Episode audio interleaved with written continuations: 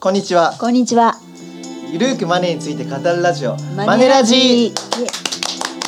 二十一回目と二十いうこ一とで。回目。はい来ましたね。来ましたね。はい。はい、この番組はですね、はい。ゆるくお金やですね投資、はい。まあお金の貯め方とか増やし方はいだったり、まあはい節税だったり、はいまあ保険の見直しとか、あとはまあ働き方、うん。うん。そんなことをテーマにですね、はい。まあゆるく語ろ語っていこうじゃないかといはうい番組でございます。はい。前本当に毎回ゆるく お届けしているそうですね番組なんですけれども、はいたまにはいあの頼藤の毒がそうですね出るこ毒ともがあるったかなり、まあちょっと固めトークがあったりとかしてそうですね、ねたまにちょっとそういうのを交えながらっていうまあことですかね。あのは本い。当にねリスナーの皆さんには、はいまああのまあ寝ながらでもいいですし、そうです通ね勤途中でもいいんですけども、うん気楽にまあ気楽に聞いていただけたらなはいと思いまして、はいでそでかつためになることはがい一つでもあればいいなとはい思って、はいまあ番組を作っております。うんはい。はい。というわけでですね、はい今回のテーマは、はいまあ前回為替の円安円高のお話をしたので、はいでそこでも入ってきたんですけども、FX。 FX ね、最後 FX そうですね。結構ね。で今回ちょっと FX についはいて、うんうんあの、お話ししていこうかなと思っております。なるほど。はいはい。では高山さん、FX って何ですか？いやいや、私に聞いちゃう。あんまりそう。聞いちゃいますよ。聞いちゃいますか。は FX もうこれなんか読む感じなんですけど、い。はい外国為替証拠金取引とほう FX は言いましてなるほど取引業者に一定の証拠金はいはい。まあかっこ保証金っていうんですかねこれは、うん預けて外貨を、えー売買し、うんそこに生じる為替差損益を得るという金融商品ですなるほどうど。でしょうちょっと固めピにン説と明こないでですすね。全然来ないですねピンとこないですはい。わかりやすく。 はいはい。わかりやすく教えてください。いやわかりやすく教えてくださいよまあ FX は、はいまあかんまあ為替ですよね。為替で簡単に言えば、円安いっても円高いっても、うん儲かることできますよ。そういう取引ですよ。はいそれが、まあ、FX なのかなと。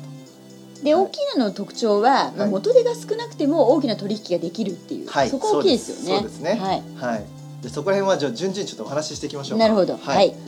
じゃあまず、うん、えーっとこう円高でも儲けることができるっていうのはどういうことでしょうか。これはですね、例えばはい普通あの外貨預金とかをやっていると、これ前回もちょっとお話ししたと思うんですけど、通常外貨投資って、はいまあ例えば1ドル100円が120円とか130円とか円安にならないと、これ儲けが出ないんですけれども、外貨預金はですね。外貨預金はねドルとかそうドルとかユーロ建てユー預ロ建金てととかかね、は出ないんですけど、はえっと FX の場合は例えば1ドル100円が80円の円高になった場合でも儲けることができるといなるほど。そういう商品ですねそれが FX の最大の強みと。強みですねだから円安でももちろんあの儲けることできますけどなるほ円ど高でもできるっていうこれ大きいですよねはいは。はいい。じゃあ FX はどんな魅力があるんでしょ うか。はい、教えてすくだごいさ改い。正商品ですねでままずはやっぱりこのレバレッジ効果レバレッジ。はいなんこだレれどうバでレしッょジうっかて。これ元手少なくても、 はい。これ例えば10あの外貨預金だと10万円しかなかったら10万円分の取引しかできないじゃないですかそうですよね。ですよね、はいでも FX だと10万しかないのに極端な話100万円分の取引ができちゃうほこわれ。すごくないすごいですねすごいですよね自分が持っているお金以上に取引できるそとう。そうはい。はいそれがレバレッジという。レバレッジ、まあレバレッジってうんまあ日本語ではテコ。これなんか昔テコのの理原理理科とかでならなかったそうですかね。だからあのねテコ原理はいシーソーとかでもそはあの端っこにね座っう、てはい、こうやれば。まあ、む向こう側に座ってる人が、まま、真ん中寄りに座ってもらえれば、はいはいはいうん自分の方がこう沈むと、はいはいはい、だからそれは少ない力でうん相手が重くてはもいはいできますよねってうんいう話ですよね。はいだから少ない力で大きな動きをできるそれがテコの原理だと思うんですよね。はいでそれが、まあ、レバレッジというと、うん FX がですね、うん、はいはい。あとはどんな魅力ありますかあとね少額から始められるっていあーそのレバレッジの効果によってですう、ね、はいだいたいいくらぐらいからこれいくらぐらいから始められるんですかそうですね、はいだいたいの解説書には5万から10万って書いてますけど、はい まああのレバレッジをですね例えば1倍1倍っていうのはかけない、じゃあほとんど外貨預金みたいななおかつでやる場合は、うんうんあの南アフリカランド、うわ南アフリカランド、はい、っていうのはをレバレッジ1倍でやった場合は、はい今だと8万7千円ぐらいい、8万7千円ぐらいあればできるうんなるほど、ですねはいでそうすると安いですよね安いでねレバレッジをかければ、うんうんもっと安くなっていくんですよ、うんうんだから5,000円とかでできるぐらいですねおーはいじゃあお小遣い程度でそうなんですよ本当にできちゃうっていうそうですね、うん、はいあとはあとね私も FX やってて思うんですけどあのね24時間取引できるってこれおー結構大きくて、うんうんうんこうもう本当にあの好きな時にこうちょろっとこう 携帯とかはいはい見て取引できるじゃないですか、うんこれ大きいですよねお、ーはいじゃあ仕事中もやってるんですね まあ、若干ねあちゃちょっとこうちょちょくちょく見てるのはそうそれなんですけどねあの会社員の皆さんはね、はい仕事中にやっちゃダメですあそうよ。ダメですよ、はいダメねですよ会社員の方は、はいすいませんそういうのできないそうかもですしれねないんですけどで,、はいもトイレ行った時とかペットまあやってる方は多かったですよね。はい、はい前職もそんな方はいたと思いますね。なるほどはい。はいあとは、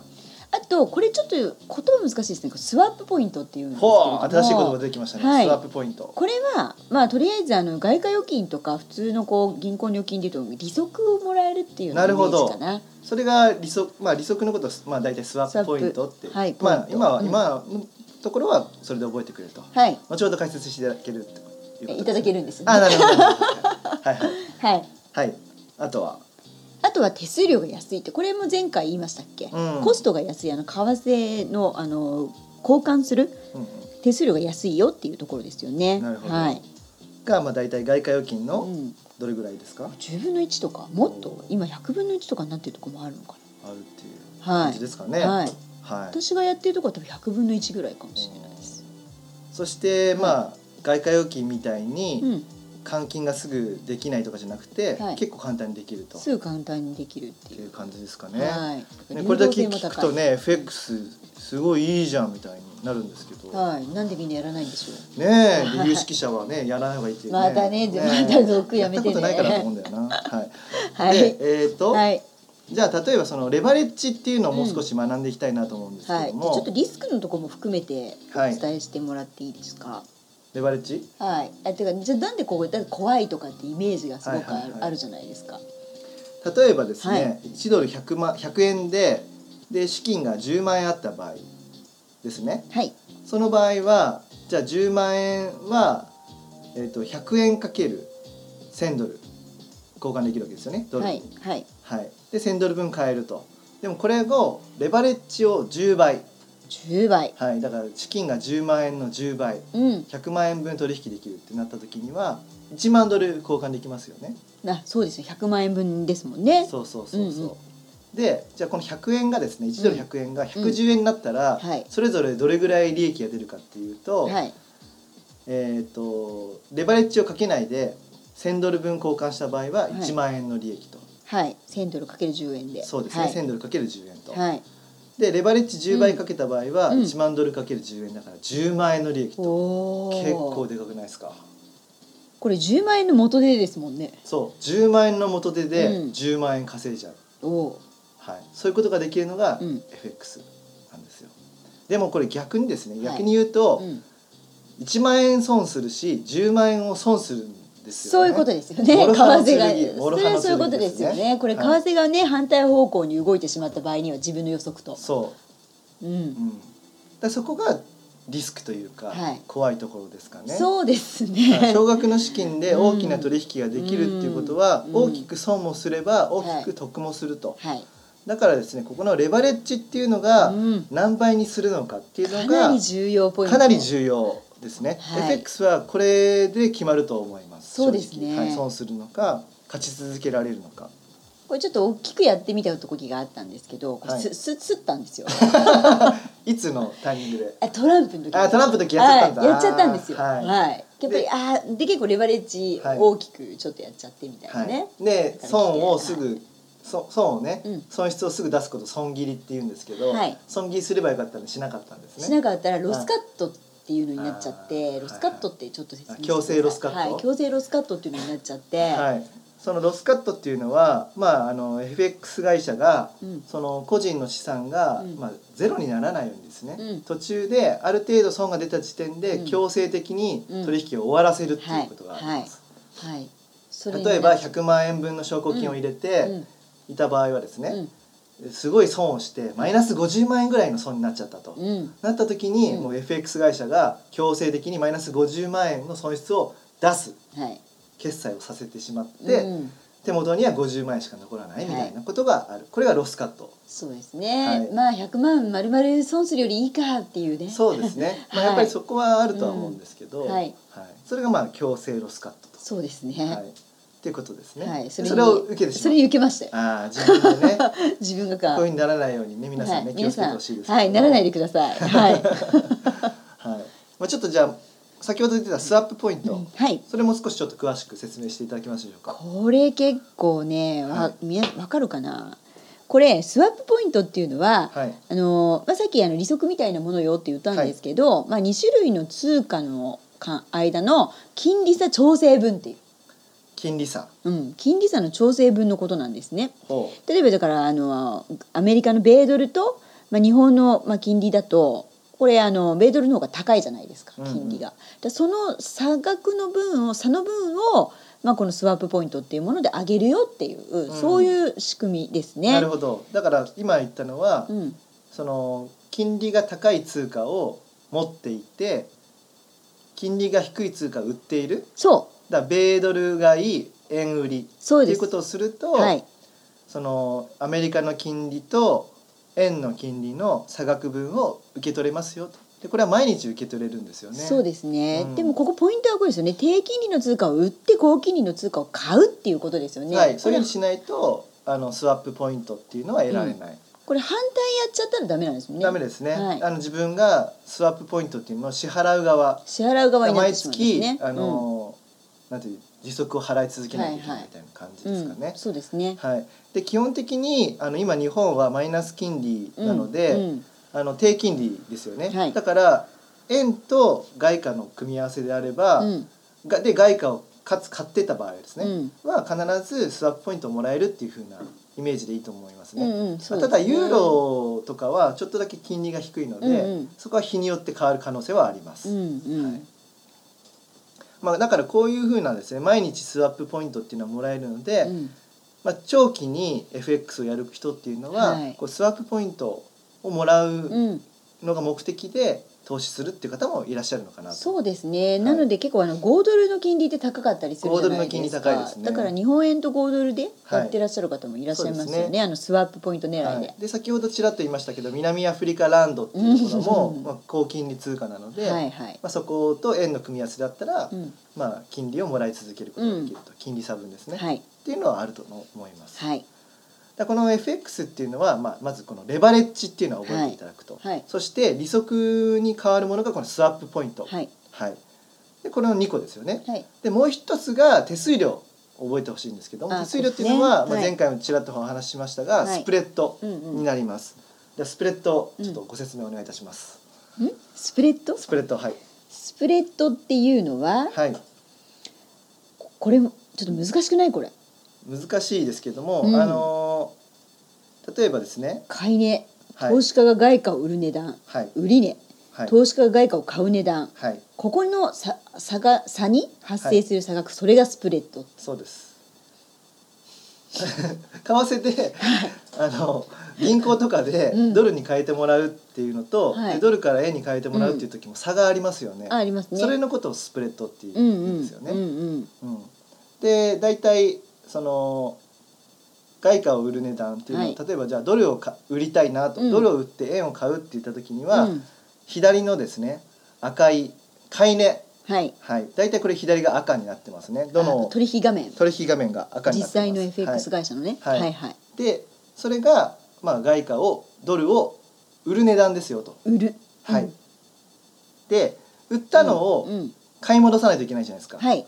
で買い戻す時には右側の売り値青い青い方ですねはい。で買い買い戻せる値段がついてると投資家が外貨を買う値段。はい、うんでその買い値と売り値の差に差があるんですけども、うんここが FX ではかなりスプレッドはちっちゃいと、なるほど。うん、うんでこれはですね FX 会社によっても若干か変わっていくんですようん。ね、うーん。あの株のあの手数料と一緒でですね、はいまあ、ネット証券だと、はいっていうのと店頭がある、うんうん大和証券野村証券と違うのと一緒で、はいはい FX 会社によって、うんスプレッドっていうのは異なってきますし、うんうんであとは取引する通貨の組み合わせによって、はいこのスプレッドっていうのもこと、うん異なってくると。うんうんでこれはですねまあどこがいいんだろうっていうのは、まあ、そういう比較サイトで見て そういただくのですが一ね。番いいんですけど結構一覧出てますもんね。はい、ではもいこのスプレッドはうんもちろん低い方がいいですね、だって取引するのに必ず取られるお金なのでそうですよね、うん利益をねどれだけ手にできるかによって変わってきますもんね。そうですね、だから FX で覚えてほしい用語としてはレバレッジ、うんスワップポイントスプレッドうんの3つということですね、うんなるほど。はい、はい。うん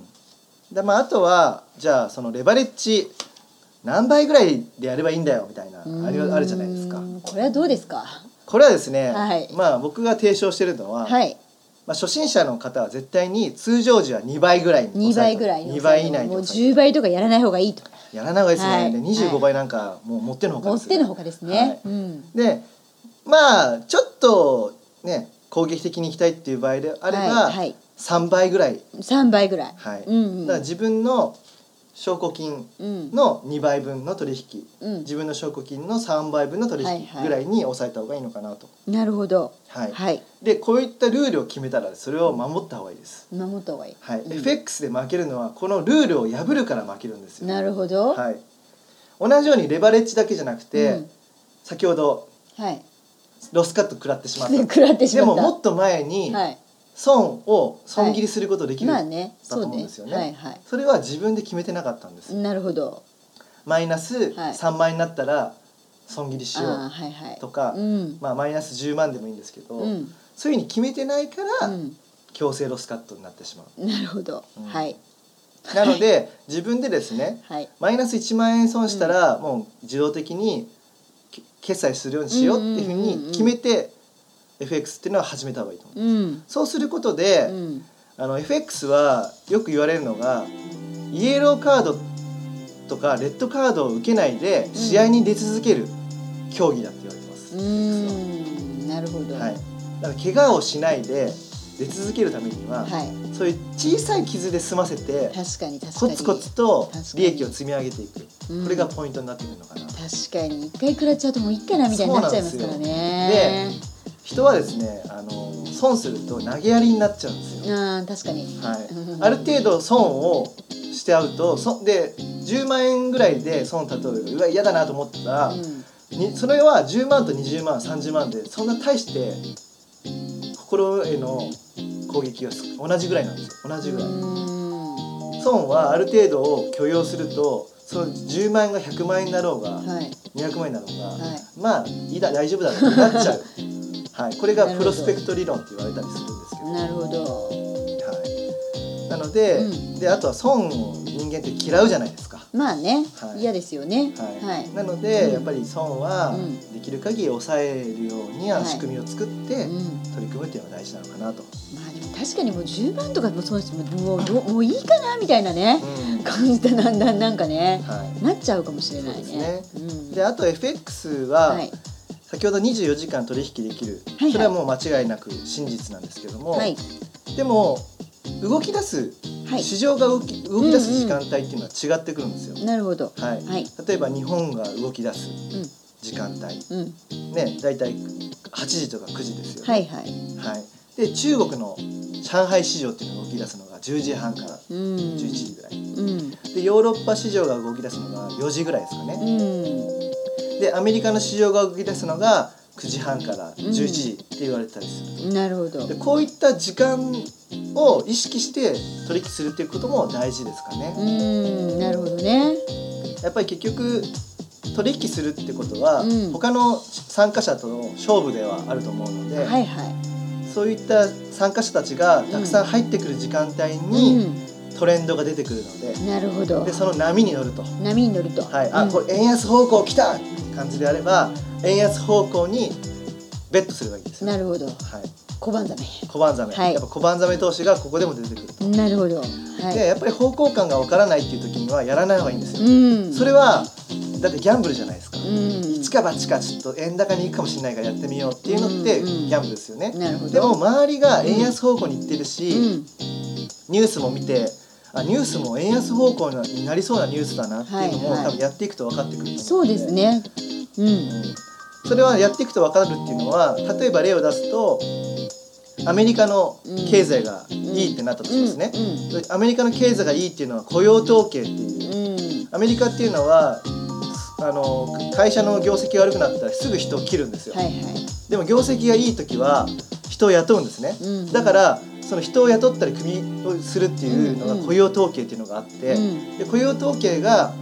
いい結果になればうん経済がいいってことになりままあすよそね、うですねアメリカの経済がいいってことは景気が良くなりますよね、はいじゃあ景気が良くなるってことはアメリカに投資した方がいいってなりますよね、はいそうするとアメリカの通貨米ドルにうんたくさん殺到されるわけですよはいは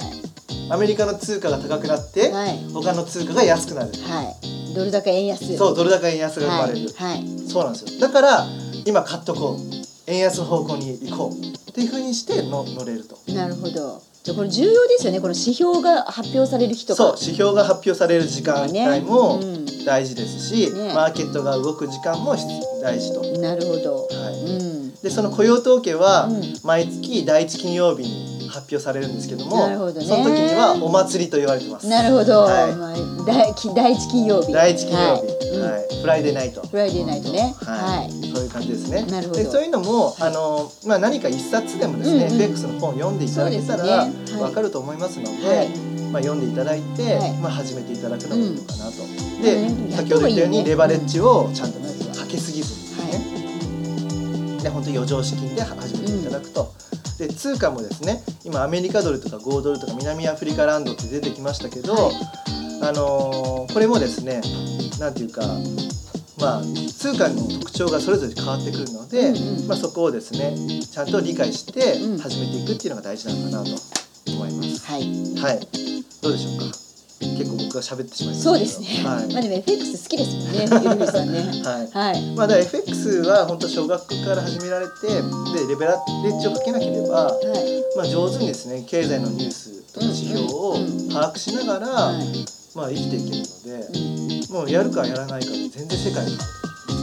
これはね始めようかと思った時にはこれはい口座開設とか簡単なんですもんね。口座開設簡単ですよ、はい。FX 会社のまた比較サイトとか見ていただいて。見ていただいて、はいまあ、科学 .com でもいいですし、はいまあ、そういうところで見ていただいて、はいはいまあねそういう本かいも書いてありますしね、はいうん、大体ねなんか SBI とかいいとか私外貨外為と外為 .com とかはいね、はいそういったところがいいみたいになるので、うんはいまあ別にねあのスプレッドっていうのが安ければ、うん別に僕はどこでもいいのかなとはう思いますね。んはいはい、で大体そのアプリの機能とかも一緒ですし、うんうんはい、こんな感じですかね。はい、そうですね、はいまあ、ぜひちょっとご興味を持った方はちょっとこうね、一歩進んでみていただけたらいいかなとはい、思います。思います。はい、はい、というわけでお時間が来てしまいましたので、はい、よりふじ大輝と高山和恵がお届けしました。おまたねまたね See you! この番組では皆様からのご意見ご感想をお待ちしております。宛先は info アットマークマネー &you ドット JP info アットマーク moneyandyou ドット JP までお寄せくださいこ